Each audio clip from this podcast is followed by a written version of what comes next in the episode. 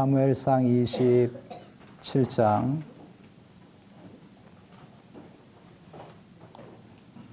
제가 지금 구약성경 456페이지에 있습니다. 1절부터 12절 말씀까지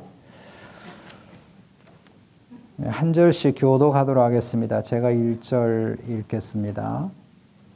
다윗이 그 마음에 생각하기를 내가 후일에는 사울의 손에 붙잡히리니 블레 사람들의 땅으로 피하여 들어가는 것이 좋으리로다. 사울이 이스라엘 온 영토에서 다시 나를 찾다가 단, 단념하리니 내가 그의 손에서 벗어나리라 하고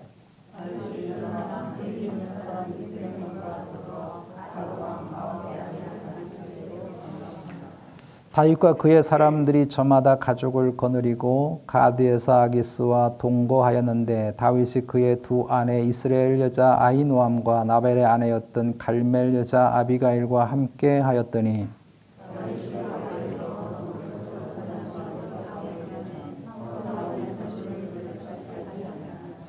다윗이 아기스에게 이르되 바라건대 내가 당신께 은혜를 입었다면 지방 성읍 가운데 한 곳을 내게 주어 내가 살게 하소서 당신의 종이 어찌 당신과 함께 왕도에 살리까 하니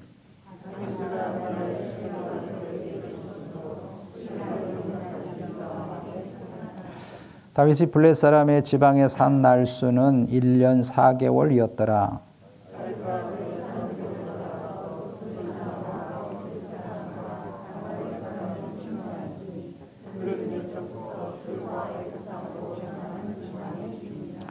다윗이 그 땅을 쳐서 남녀를 살려두지 아니하고 양과 소와 나귀와 낙타와 의복을 빼앗아 가지고 돌아와 아기스에게 이름에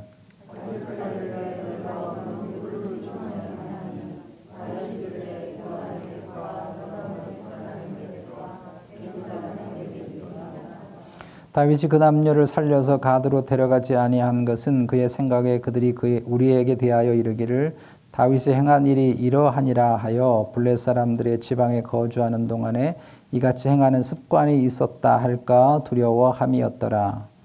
아기스가 다윗을 믿고 말하기를 다윗이 자기 백성 이스라엘에게 심히 미움을 받게 되었으니 영원히 내 부하가 되리라고 생각하니라. 아멘.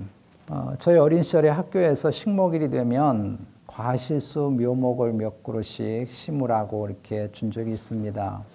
초등학교 1학년 때 제가 그 당시 국민학교였죠. 국민학교 1학년 때 배나무 묘목을 몇 그루 학교에서 이렇게 받게 됐습니다. 그래서 저희 집 뒷뜰에 배나무 묘목을 심었는데요. 초등학교 1학년 때니까 얼마나 호기심이 많습니까? 이게 어떻게 잘할까 너무 궁금한 것입니다. 그래서 아침에 눈을 뜨면 땅을 파서 한번 살펴보고 다시 묻고 물을 주고 학교 갔다 오면 또 땅을 파가지고 살펴보고 뿌리가 자랐나 살펴보고 또 다시 묻고 물을 주고 틈만 나면 이 배나무 묘목을 땅을 파서 살펴보고 또 물 주고 이렇게 했습니다. 여러분 생각이 어떻게 됐을 것 같습니까? 다 죽었습니다. 나무에 보이지 않는 뿌리는 말없이 자랍니다. 어디로 뻗어가는지 얼마나 깊이 들어갔는지 우리는 알지 못하죠. 이번 주에 우리 샌디에고는 비와 바람이 많이 그렇게 심하게 불고 왔었더랬습니다. 아마 샌디에고 오랫동안 사시는 분들은 이렇게 오랜 시간 동안 비가 오고 바람 분 적이 있나 싶은 그런 날씨들이 계속되고 있는데요. 이번 주도 꽤 바람도 많이 불고 비도 정말 많이 왔죠. 제가 서재에서 이렇게 창문을 내다보니까 이 비에 뭐 바람에 나무들이 여기저기 막 흔들리고 그렇게 하다가 심한 바람이 불면 나무의 가지들이 뚝뚝 부러져서 떨어지는 것을 보았습니다. 그런데 이런 뿌리는 조용합니다. 침묵 가운데 땅에 묻혀서 일을 하고 있죠. 나무 뿌리, 나무의 생명은 사실은 뿌리에 있습니다. 보이지 않는 뿌리에 있습니다. 아무리 나무가 바람에 흔들리고 가지가 부러진다고 해도 뿌리가 흔들리지 않는 이상, 뿌리가 뽑히지 않는 이상 그 나무는 살아갈 수 있는 것이죠.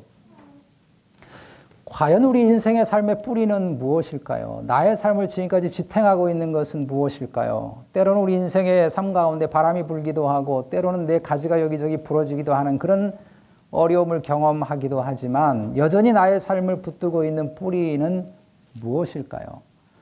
오늘 그 뿌리를 한번 이 본문의 말씀 다윗을 통해서 바라보려고 합니다. 다윗은 오늘 말씀에서 중대한 결심을 합니다. 그는 블레셋 땅에 망명하기로 한 것입니다. 다윗은 그동안에 일 때문에 지쳤습니다. 사무엘상 23장 14절에 보면 사울이 다윗을 매일매일 찾아다녔다고 기록하고 있습니다. 다윗이 그동안 너무너무 잘 참고 이 어려운 기간을 잘 건너온 것입니다. 또 두 번이나 사울을 죽일 수 있는 기회가 있었습니다. 한 번 자신이 마음만 먹으면 그동안 고생했던 모든 삶을 한순간에 끝내버릴 수 있는 순간이 있었지만 그는 그런 유혹을 하나님을 바라보고 하나님의 손길을 바라보고 잘 견디어서 승리를 하고 사울을 살려 주었습니다. 그런데 다윗이 지친 것입니다. 이 정도로 사울에게 자신이 은혜를 베풀었으면 사울이 자기를 찾지 않아야 되는데 그럼에도 불구하고 사울은 여전히 다윗을 죽이려고 찾아다니게 되었던 것입니다. 그리고 이런 오랜 시간 동안 자신이 하나님 붙잡고 지금까지 믿음 가운데 걸어왔으면 하나님이 무엇인가 자기에게 뭘 줘야 될 거 아니에요. 그런데 여전히 현실은 너무 어렵고 너무 힘든 것입니다. 그래서 다윗은 지쳤습니다. 이런 지친 다윗이 블레셋 가드 왕 아기스 왕에게로 망명하기로 결정을 한 것입니다. 여러분 블레셋은 어떤 나라입니까? 이스라엘과 지금 대치하고 있는 적국의 나라죠. 그런 나라에 다윗이 망명하기로 결정을 한 것입니다. 그래서 다윗 생각에는 이런 블레셋의 망명을 가면 사울이 자신을 죽이러 결코 올 수 없을 것이라고 생각을 했습니다. 그러나 이런 다윗의 판단은 완전히 매국적인 판단이죠. 정말 다윗이 이스라엘의 왕이 되려고 생각했다면 이런 일을 절대 해서는 안 되는 것입니다. 그런데 이런 안 되는 결정을 다윗은 하게 됐습니다. 블레셋 왕 아기스는 다윗의 결정을 대단히 환영했습니다. 지금 이스라엘과 사울과 계속해서 대치 가운데 있는데 사울이 죽이려고 하는 다윗이 자기의 부하가 되겠다고 하니까 얼마나 좋았겠어요. 그래서 블레셋 아기스 왕은 정말 웰컴한 것입니다. 그런데 이런 다윗의 결정은 아주 당연히 하나님이 기뻐하시는 바가 아니었습니다. 우리는 그것을 1절 말씀에서 느끼게 되는데요. 1절 말씀을 다시 주목하시면 다윗이 그 마음에 생각하기를 내가 후일에는 사울의 손에 붙잡히리니 여러분 언제 하나님이 사울의 손에 다윗이 붙잡힌다고 말한 적이 있습니까? 언제 다윗이 이런 어려운 일을 겪게 될 것이라고 하나님 말씀한 적이 있습니까? 언제나 붙들어 주시고 다윗을 지금까지 구원해 주셨잖아요. 그런데 다윗이 이런 결정을 할 때에 어디 봐도 하나님의 흔적을 발견할 수가 없습니다. 하나님의 에봇을 통해서 하나님 제가 블레셋에 가야 됩니까? 말아야 됩니까? 묻지도 않고 스스로 생각한 것입니다. 당장에는 다윗의 결정이 잘한 결정 같아 보입니다. 왜냐하면 4절 말씀을 보시면 다윗이 가드에 도망한 것을 어떤 사람이 사울에게 전함에 사울이 다시는 그를 수재까지 아니하니라 아주 현명한 판단 같았습니다. 현명한 선택 같았습니다. 그러나 그의 결정은 하나님의 침묵으로 이어집니다. 다윗의 결정이 다윗 자신에게도 마음에 걸리는 결정이었을 뿐만 아니라 이게 하나님이 원치 않는 결정이었다고 하는 것을 두 가지 점에서 발견할 수 있는데요. 하나는 다윗이 블레셋의 수도인 가드에서 생활하는 게 불편해진 것입니다.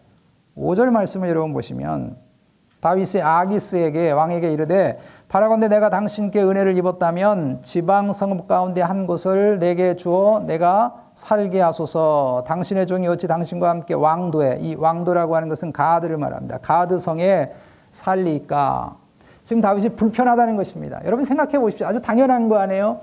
이스라엘의 적국에 있는 나라에 망명을 가서 이스라엘과 대적하고 있는 아기스 왕의 신하가 되어져서 아기스 왕과 가드 성에서 함께 살아간다고 하는 건 정말 불편한 것입니다.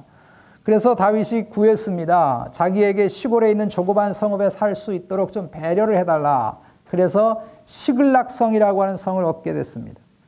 이 시글락이라고 하는 시골에 있는 조그마한 성은 가드, 수도 가드에서부터 남서쪽으로 약 40km나 떨어진 곳입니다.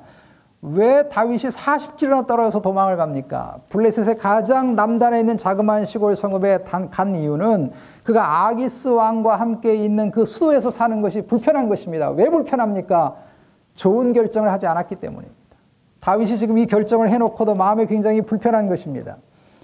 또 다윗이 블레셋으로 망면 간 것이 하나님이 원하시는 바가 아니라고 하는 결정적인 이유는 하나님이 침묵한 것입니다. 여러분 7절 말씀을 오늘 보시면요. 다윗이 블레셋 사람들의 지방에 산 날수는 1년 4개월이었더라라고 기록하고 있습니다. 지금까지 한 번도 다윗이 사우랑의 피 사우랑을 통해서 도망 다녔던 시간을 명확하게 말씀한 성경 구절이 없습니다. 그런데 유독 다윗이 블레셋 땅에 기거했던 1년 4개월의 시간은 하나님이 정확하게 기록해 놓았습니다. 왜 정확하게 기록해 놓았는가 하면 하나님이 그 시간 동안 다윗과 말하지 않은 것입니다. 하나님의 침묵의 시간이었습니다. 이미 사무엘상 22장 5절 말씀에 하나님은 갓 선자를 통해서 다윗이 유다 땅에 머물러 있어야 한다. 힘들고 어렵지만 그 땅을 벗어나서는 안 된다고 말씀했는데 다윗이 그 땅을 벗어난 것입니다. 그래서 1년 4개월 동안 다윗에게 하나님이 침묵하셨습니다. 우리는 오늘 말씀에서 다윗이 1년 4개월 동안 얼마나 인간적인 술수를 썼는가 하는 것을 엿볼 수 있습니다. 그는 시글락성에 거주하면서 주변에 있는 부족들을 침략을 합니다. 8절에 보니까 그 침략된 이름이 등장하는데요. 대부분 애굽의 조그만 작은 지방이나 아말렉의 작은 지방 사람들입니다. 근데 다윗이 그 지방을 침략하고 나서 모든 사람들을 다 진멸해 버립니다. 한 사람도 남기지 않고 다 죽여 버려요. 혹시나 이 사람들이 살아나 가지고 아기스 왕에게 자신이 했던 일을 보고할까 싶으면 아기스 왕과 자신의 관계가 어려워지니까 다윗이 아기스 왕의 보고를, 보호를 받기 위해서 이 사람들을 전멸한 것입니다. 그리고 다 죽이고 전리품을 가지고 아기스 왕 앞에 헌납을 하면서 자신이 전쟁한 것은 이 사람들을 죽인 것이 아니고 유다 땅에 있는 자그마한 도시들을 점령했다 이렇게 거짓말을 했습니다. 그것이 9절과 10절에 있습니다. 10절에 보면 거기 이름들이 나와 있는데요. 유다 네겝, 여라무엘 사람의 네겝, 겐 사람의 네겝. 네겝이라고 하는 것은 네겝이라고 하는 광야 지역을 말합니다. 네게브라고 하는 광야 지역에 살고 있는 유다의 조그만 사람들, 지파의 사람들을 다윗이 점령했다고 거짓말한 것입니다. 거기 가지도 않았어요. 다른 지역을 점령해 놓고 거짓말한 것입니다. 그렇게 해야 아기스가 아, 내 부하구나 신뢰를 할 거 아니겠어요? 아, 내, 나를 따르는구나 생각하지 않, 않겠어요? 이런 다윗의 전략은 먹혀든 것 같습니다. 12절에 보면 아기스가 큰 착각을 하게 되는데요. 12절에 이렇게 되어 있습니다. 아기스가 다윗을 믿고 말하기를 다윗이 자기 백성 이스라엘에게 심히 미움을 받게 되었으니 안 그러겠어요? 이스라엘 백성들의 유다 지파의 일부 성읍들을 자기가 점령했다고 하니까 당연히 미움받게 됐다고 생각하잖아요. 그래서 영원히 내 부하가 되리라고 생각하니라고 생각한 것입니다. 지금 아기스와 다윗이 동거를 하고 있는데 정말 둘이 불편한 가운데 동거하고 있는데 둘이 동상이몽을 하고 있는 것입니다. 아기스 생각에는 다윗이 자기의 영원한 부하가 될 것이라고 생각하고 있고 다윗은 이 아기스가 자신을 영원히 보호해 줄 것이라고 착각하고 있는 것입니다. 근데 이것이 둘 다 대단한 착각이었다고 하는 것과 다윗의 이런 행동의 결과가 얼마나 다윗을 힘들게 만들었는가 하는 것이 사무엘상 29장을 통해서 읽게 됩니다. 우리는 오늘 말씀에서 다윗은 특별한 사람이 아니라고 하는 것을 발견할 수 있습니다. 우리는 흔히 다윗을 생각하면 이스라엘의 위대한 왕이고 대단한 믿음의 소유자일 것이라고 생각합니다. 그러나 오늘 말씀에서 다윗은 자신이 살겠다고 거짓말을 하고 살겠, 자신이 살겠다고 적군에게 가서 아부를 하고 자신이 살겠다고 다른 민족을 잔인하게 진멸했던 그런 경험이 있는 사람이라고 하는 것을 가르쳐 줍니다. 문제적 인간 다윗이라고 하는 책이 있습니다. 이 책은 다윗을 위대한 신앙인으로 보지 않고 한 사람의 인간으로서 분석해 놓은 그런 책인데 이 책에서 오늘 장면을 묘사하면서 다윗은 오늘의 이런 일 때문에 다윗의 통치 기간 내내 이스라엘 전체 국민들에게 지지를 받지 못했다라고 설명했습니다. 분석을 한 거예요, 이 사건을 두고. 정말 사무엘 하서를 읽어보면요. 다윗이 40년 동안 이스라엘을 다스리는 동안에 계속해서 다윗에게 배신자가 나오고 다윗을 반대했던 사람들이 나옵니다. 다윗을 계속해서 괴롭혔던 사람이 나와요. 무슨 말인가 하면 다윗이 이스라엘 열두 지파 모두의 마음에 잘 들지 않았다는 것입니다. 결정적인 것은 아들이 배신할 때, 압살롬이 배신할 때 대부분의 이스라엘 백성들이 다윗의 편에 서지 않았습니다. 이유는 다윗이 불공평했다고 보았기 때문입니다. 아마도 오늘의 모습을 우리에게 적용해 본다고 한다면 다윗은 일제 아부한 적이 있는 친일의 경력을 가지고 있다고 생각할 수 있습니다. 자신과 그와 함께한 사람들을 살리겠다고 자기 민족을 배신하고 거짓말하고 약탈을 한 것입니다. 이게 다윗의 큰 아킬레스건 약점이 되어진 것이죠. 그래서 다윗의 통치 기간 내내 다윗을 힘들게 만들었다고 분석을 합니다. 우리는 어떻습니까? 여러분은 내 이익을 위해서 거짓말한 적 없으십니까? 여러분들은 내가 먹고 살기 위해서 마음에 없는 아부를 하면서 살아야 됐던 순간이 없습니까? 우리는 과연 안전한가요? 우리는 과연 완벽한가요? 간혹 아내가 제가 좀 연약한 모습을 볼 때마다 제 아내가 이렇게 얘기를 합니다. 아이고, 참, 성도들이 불쌍하다, 성도들이 불쌍하다. 이런 얘기를 합니다. 저도 여러분 완벽하지 않아요. 저도 설교는 크게 이렇게 큰 소리를 하지만 제가 또 가서 어려운 일을 만나면 저도 낙심하는 순간이 있다는 것이죠. 유대교 랍비인 데이빗 울프라고 하는 분이 문제적 인간 다윗이라고 하는 글을 쓰면서 오늘 이런 다윗의 모습을 그대로 기록해 주신 하나님 앞에 감사하다는 표현을 썼습니다.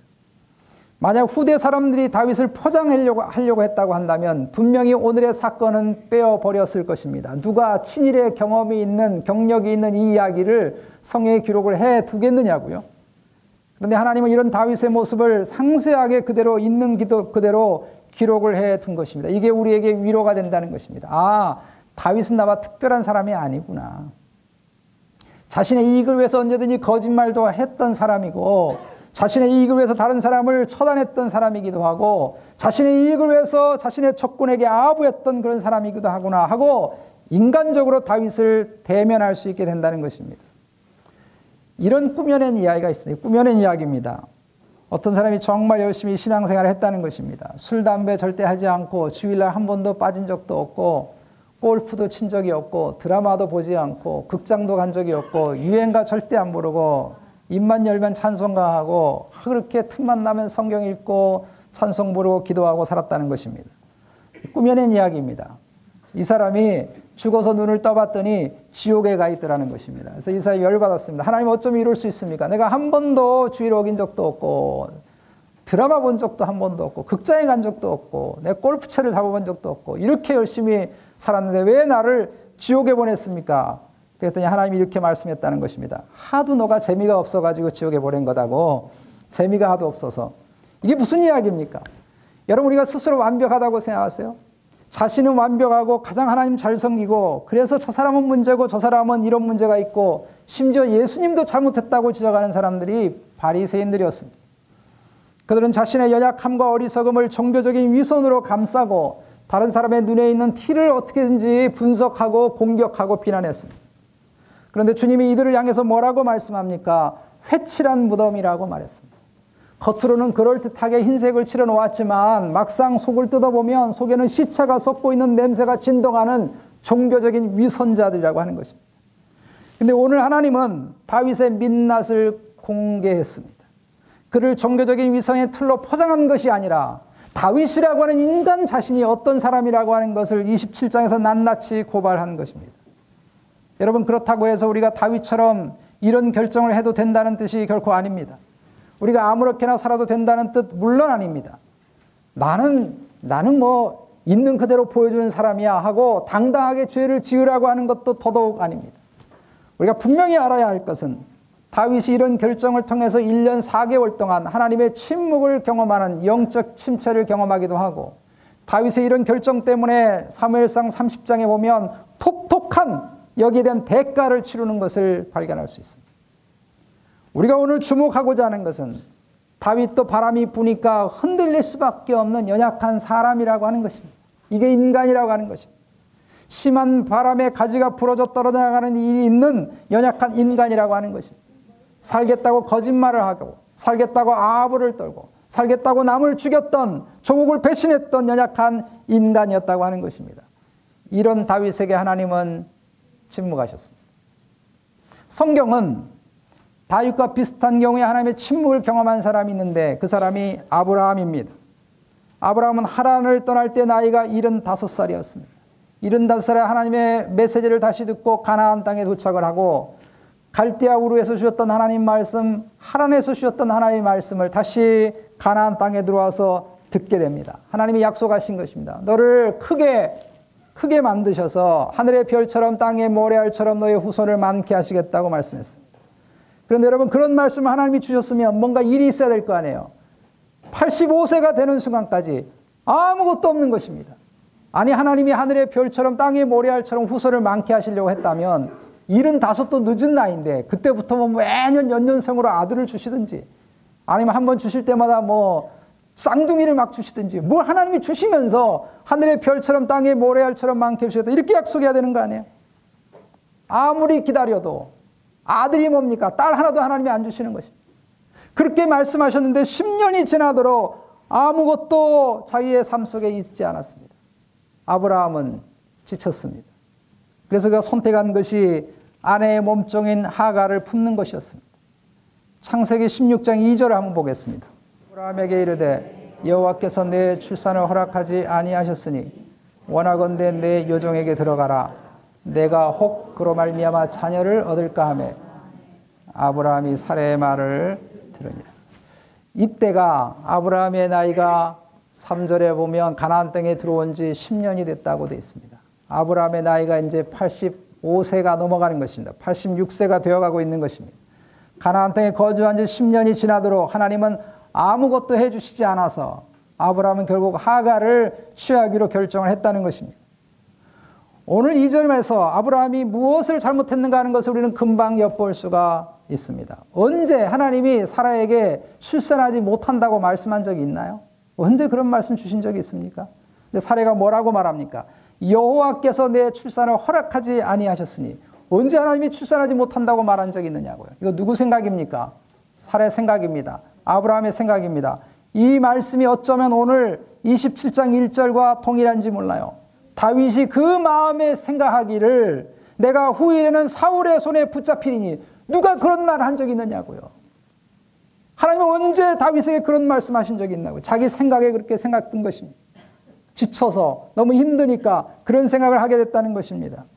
그런데 여러분 그 뒤로 하나님이 아브라함에게 말씀하지 않았습니다. 하나님의 침묵이 이어집니다. 매우 흥미로운 것은 하갈이 막상 임신을 하니까요. 사례가 그렇게 해놓, 해놓, 하라고 그렇게 해놓고 막상 하갈이 임신하니까 여자의 마음은 갈 때 같아요. 언제 또 사례가 마음이 바뀌어가지고 하갈을 또 막 핍박하기 시작합니다. 어, 임신했다고 내 주인의 길 통해서 임신했다고 하갈이 견디다 못해가지고 임신한 몸으로 도망을 쳤어요. 그때 하나님이 하갈에게 나타나셨습니다. 여러분 참 놀랍죠. 아브라함에게 나타나시지 않았던 하나님이 하갈에게 나타나십니다. 하갈에게 나타나신 하나님이 다시 하갈을 아브라함 집안으로 들어가도록 합니다. 아브라함 집안의 갈등 그리고 이스마엘의 출생, 이스마엘의 유년 시간 동안 하나님은 아무 말씀도 하지 않으셨습니다. 그리고 하나님이 다시 아브라함에게 나타난 때가 창세기 17장입니다. 우리 한번 17장을 보겠습니다. 17장 1절 아브라함이 아브라함에게 하나님이 나타나셨습니다. 뭐라고 말씀하셨는가? 아브라함이 99세 때에 이렇게 말씀. 여러분 86세 때에 하나님 앞에서 그렇게 잘못된 선택을 했던 아브라함이 언제 하나님이 나타났는가 하면 99세 때 나타났습니다. 약 14년의 시간이 흘렀을 때 하나님 그때서야 말씀을 주신 것입니다. 14년 만에 나타나셔서 말씀하신 그 하나님 말씀에 대해서 여긴 돼 있지 않지만 아브라함이 웃었습니다. 17장 17절과 18절에 보면 100세가 된 내가 어떻게 아들을 낳을 수 있겠습니까? 내 아내 사라가 이미 이렇게 나이가 됐는데 어떻게 아들을 낳을 수 있느냐고요. 그러면서 뭐라고 말하는가 하면 이스마엘이나 살기를 원합니다. 그랬습니다. 지금 여러분 하나님이 아브라함에 무엇을 말씀하고 있습니까? 아브라함이 대단한 믿음의 사람이라고요? 믿음의 조상이라고요? 어떤 바람에도 흔들리지 않고 하나님 붙잡고 살았던 그런 믿음의 사람이었다고요? 천만의 말씀이요. 아브라함은 하나님이 원하지 않는 하가를 품었습니다. 그리고 14년이 지나서 하나님의 꿈을 잃어버린 것입니다. 하나님께서 갈대아 우르 땅에 아브라함을 부르셨을 때 주셨던 꿈, 하란에 75세가 되었을 때 다시 아브라함에게 확인시켜 주셨던 꿈, 가나안 땅에 도착하셨을 때 도착했을 때 끊임없이 하나님이 약속해 주셨던 그 약속의 꿈을 아브라함은 잃어버렸습니다. 그리고 하는 말이 아이 내 나이 이렇게 됐는데 그냥 이스마엘이나 건강하게 살았으면 좋겠습니다. 아브라함은 이렇게 이야기한 것입니다. 이런 아브라함에게 하나님 뭐라고 말씀합니까? 야, 내가 너한테 그렇게 사랑해주고 너를 위해서 지금까지 계획했는데 너 참 형편없는 인간이구나. 너 아주 못됐구나. 너 아주 잘못됐네. 하나님 그렇게 말씀하셨나요? 아니에요. 여러분 창세기 17장 2절 말씀. 창세기 17장 2절 말씀 같이 함께 읽어보겠습니다. 시작. 내가 내 언약을 나와 너 사이에 두어 너를 크게 번성하게 하리라 하시니. 4절 말씀 같이 읽어봅시다. 시작.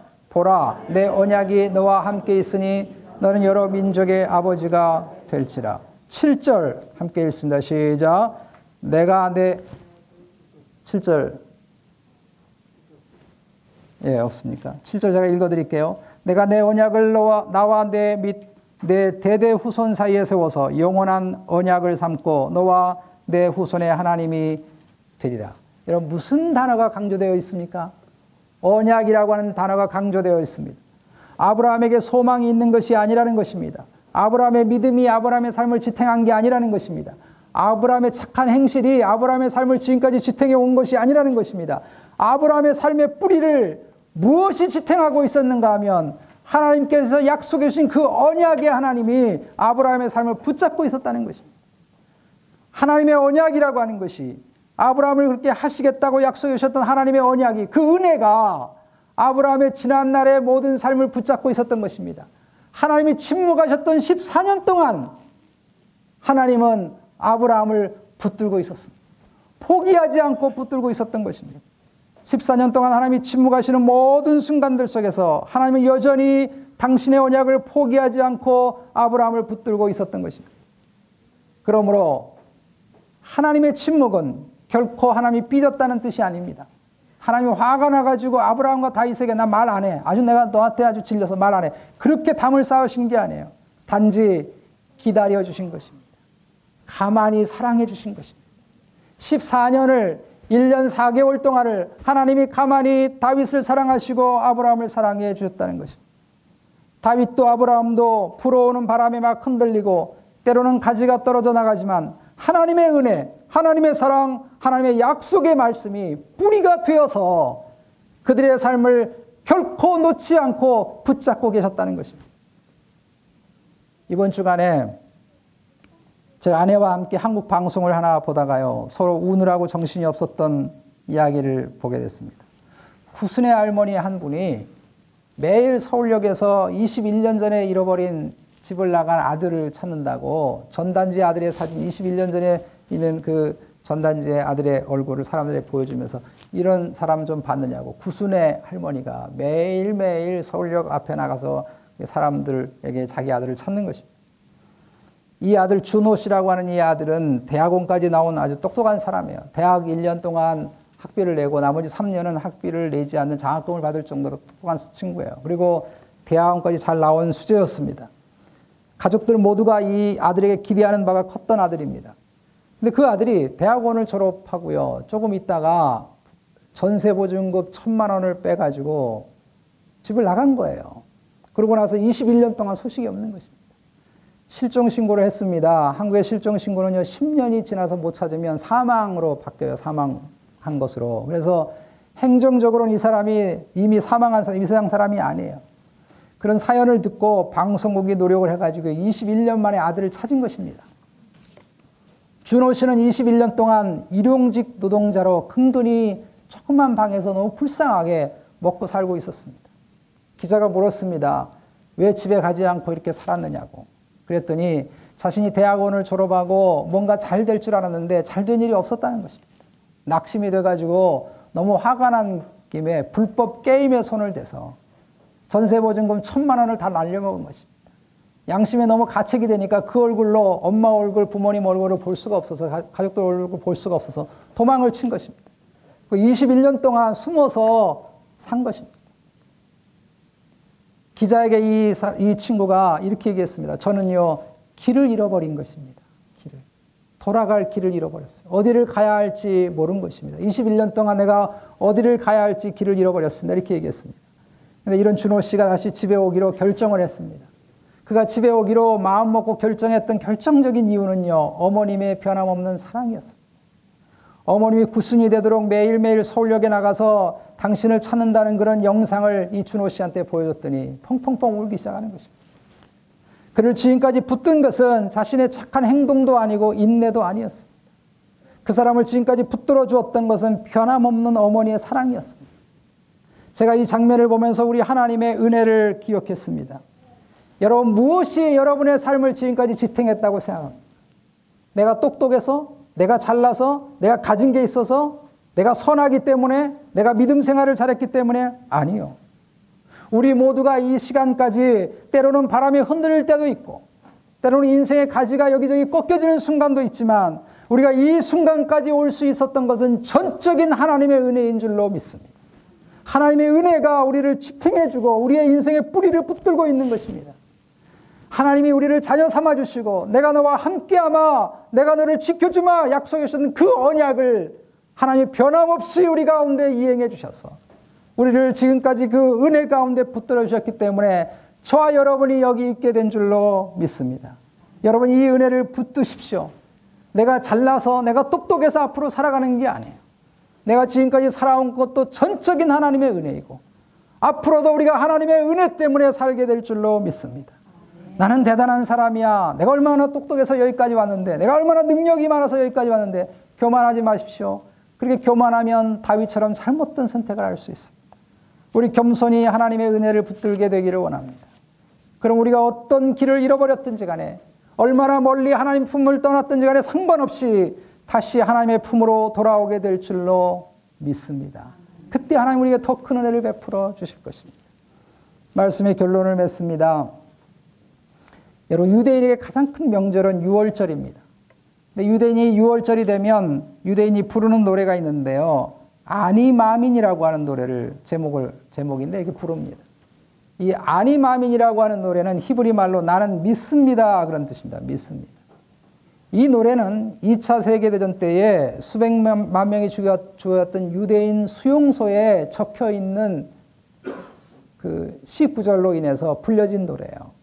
어, 흑인들에게 흑인 연가가 있듯이 유대인들에게 아니마민이라고 하는 이 노래가 흑인 연가처럼 유대인의 포로 수용소, 유대인의 2차 대전에 많은 사람이 죽어갔던 수백만이 죽어갔던 그 수용소에서부터 불렀던 노래입니다.